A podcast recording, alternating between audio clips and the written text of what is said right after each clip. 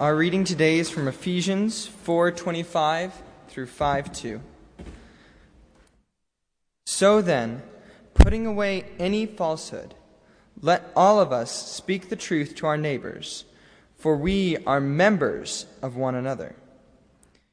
Be angry, but do not sin. Do not let the sun go down on your anger, and do not make room for the devil. Thieves must give up stealing. Rather, let them labor and work honestly with their own hands, so as to have something to share with the needy. Let no evil talk come out of your mouths, but only what is useful, a useful thing for building up, as there is need of this, so that your words may give grace to those who hear. And do not grieve the Holy Spirit of God, with which you have marked with a seal for the day of redemption. Put away all bitterness and wrath and anger and wrangling and slander, together with all of your malice. And be kind to one another. Be tender hearted, forgiving to one another, as God in Christ has forgiven you. Therefore, be imitators of God as beloved children and live in love as Christ loved us and gave himself up for us, a fragrant offering and sacrifice to God. This is the word of the Lord. So, we've been talking about Ephesians for a few weeks now, and, uh, uh, you know, we've been looking at all the things that Jesus did on behalf of the church to, to draw her unto God uh, and uh, to, to gift us and to be with us and to forgive us of our sins. And uh, Paul tells us that it is as if, as if God has already re- resurrected us and brought us home. It is as if we were right there with Jesus already. And we have that kind of blessed assurance uh, that Jesus is mine. Amen? Amen. And uh, last week, Paul went on to tell us Seven times Jesus used, or Paul used the term be one, right? Be one. There is one. And encourages us to be unified, to be together not to the exclusion of our own individuality or the individual gifts we bring or our own differences, but to be one in spite of those differences and to allow Christ to transcend those differences. And as we read this letter, we start to get the impression that Paul is trying to get at something, but he's not being very plain about it. This week, he makes it plain. I love that. You know, so often in the Bible, uh, it's so hard to know what it is they're talking about, right? There's all these metaphors and allegories and all these kinds of things. What is the what does the ship stand for? What does the bread stand for? All these symbolism and stuff like that. Thank goodness today Paul just say, he says it exact. In fact, he's brutal in in his explain. This is one of those rare occasions where we can take it literally. Uh, what is being said to us in the Bible? Paul finally gets to the nitty gritty, and that is that the Ephesians are not getting along. Can you imagine?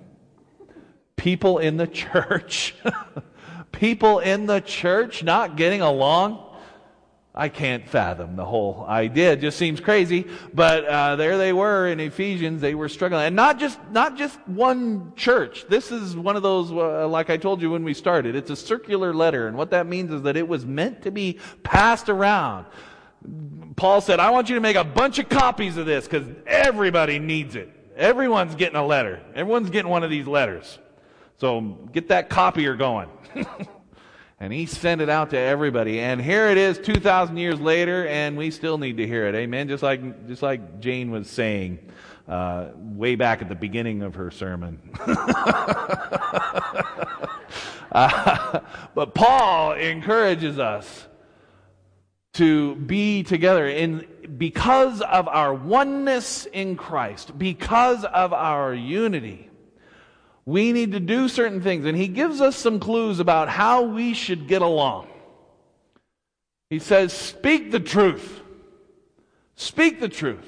But not the brutal, not, not the mean spirited truth. Like when Pastor Curtis says, you know, does this make me look fat? Don't tell me the truth. Help me out here. Say, I've seen fatter. Something like that. You know, I mean, it's, it, you know, be kind. And sometimes, sometimes the brutal truth is not what's called for. That isn't even, that isn't what Paul's talking about. Not that vain truth. Paul is talking about, look, if we've got some problems, we need to talk about it. I need to be honest with you. You, you know, you have, you have done some things or, or said some things or didn't do some things or didn't say some things. And I'm, I'm feeling that. I'm, I'm feeling hurt by that. And my truth to you is I, we have a problem between us. It's caused some tension.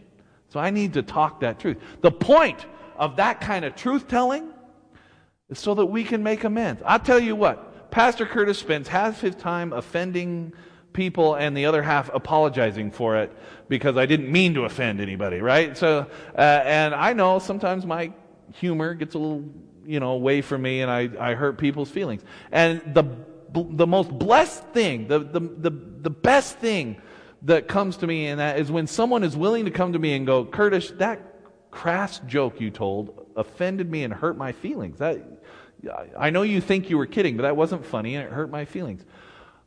That is such a blessing when someone is, because sometimes I'm not even aware that I've done that, right? And I can say, you know what, you're right. I was, that was out of line. And I'm going to, I'm going to do everything I can to not do that again. Please accept my apology. Forgive me. Boy, and then all of a sudden we're back together again, right? We can pick up. But if, if someone never says something to me and they go through the rest of my tenure here as pastor mad or hurt or offended and we never reconcile that, that's not good for the body of Christ. Amen? That's not good for the body of Christ. And Paul gives us permission. I love this. Paul gives us permission to be angry. It's nice to have our feelings affirmed, isn't it? Because so, so often in the church, we're told, we're kind of, and maybe we're not even told this, but there's just something about being in church that, that tells us, you know, we've got to, we've got to put on the right face. We've got to, we've got to be, not, you know, we can't be angry. We can't have those, there's all those negative emotions. We got to get rid of them. Uh, you know, it's just like when the kids were little and they would fight with each other all the way to church and I'm yelling at them, Robin's yelling at them, they're yelling at me and we're yelling at each other and we pull in, we go, all right, kids, now get your Jesus on. Let's get inside here. And we all try to look real great, you know, look holy and, and like we all love each other, right? Even though we've just spent the last 20 minutes yelling. So often in the church, we kind of breed this, this almost false sense of joy and happiness, like nothing can be wrong, right? Sense of holiness. Um, in seminary, we used to do this thing. If someone really bugged us, you knew, you knew when someone bugged you because, uh, or, or when someone was bothered by someone else, because they would go, oh, well, you know, bless their hearts. Bless their hearts. That's almost like, that's almost like calling them a dirty name at seminary, it was. we knew what that really meant. oh, bless their hearts. Oh, I know what you mean. uh, but Paul here gives us permission to be angry when we're angry. Be angry. Go ahead. Maybe you have reason to be angry. Sometimes I have reason to be angry at you, right? And sometimes you have reason to be angry at me. But don't sin in your anger. And what that means is don't let it fester, because it will fester. But to go speak that truth and let's work on how can we how can we rec- reconcile? How can we get past this? Because if, if nothing is said, if the anger just goes on, there's just no getting past it. It will be there until it's dealt with in some way. Right? That's how reconciliation works. Then Paul goes on to this thing about he addresses an issue in their church. Some people do all the work. Some people pay all the bills. Some people, you know, participate with all the, the things they do. Other people's just kind of along for the ride. Now he calls them thieves. He's not talking about people ripping people off in the church, or at least I, I hope that's not the issue. But uh, he's really talking about everyone kind of pulling their weight and doing their part. and contributing. Because again, Paul's faith is like mine. Everybody has something to give. Everybody has something to contribute. Everybody has something to receive from the church as well, right? You're not here just to take up space in a pew. We're here to do the work of God. Amen? We're here, yeah, amen. Give me a bigger one. Thank you. We're here to roll up our sleeves. There's a hurt and broken world out there that needs what we have. And it's our job to, to work together to bring those things. And that means everyone carrying their weight and taking care of business. You may be shocked to know, uh, and I'm, I'm throwing out a truth here that many may not. You may be shocked to know that a, a quarter of the people who are members of this church do not contribute any money to the church at all. Never have. I don't know who those folks are. I don't see that stuff. I just look at the records. Uh, but I don't know who that is or, or what's going on there. And I don't know, I don't know how to address it other than to say a quarter, 25% of our membership do not contribute one thing. You, and 25% pay for most of everything. maybe even less than that. Maybe like 10% pay for most of everything. Uh, so Paul's addressing that in this little section here of do your part. Do your part to contribute to the well being of the church. Uh, and then he goes on to talk about probably even a, an issue that d- comes right to me. You know, when you're talking, say things that build up the body of Christ. And this is so true. We've all been there. Again, my humor gets away from me, and I grew up in a sarcastic family, and you know that's kind of how we talk. And it's hard for me sometimes to remember that not everyone gets my sense of humor. or even if they get it, they don't appreciate it. but, we, you know, gentle words, Lord knows, gentle words can do so much. How many, how many of you had this experience of someone just, someone just coming up and saying some gentle words right when you need to hear them? Some gen- they didn't even know they were doing it. They just, it's just their way some gentle words. Oh my gosh, what a healing salve. What a healing salve gentle words can be that build up the body of Christ, that build up the, the relationships that we have with one another, that build up our own spiritual struggles and our own worldly struggles, that build up each other and encourage one another and support one another. We need each other. We don't need each other to tear each other down.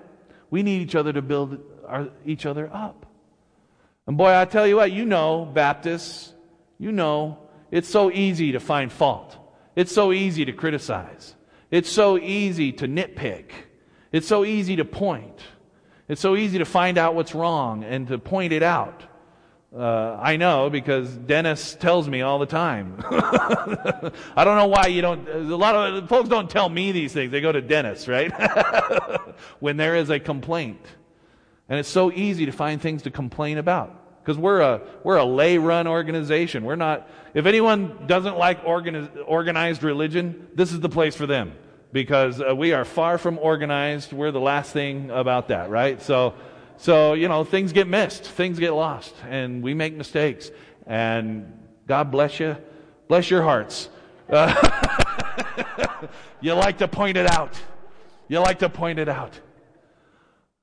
But we're called to build each other up. Amen?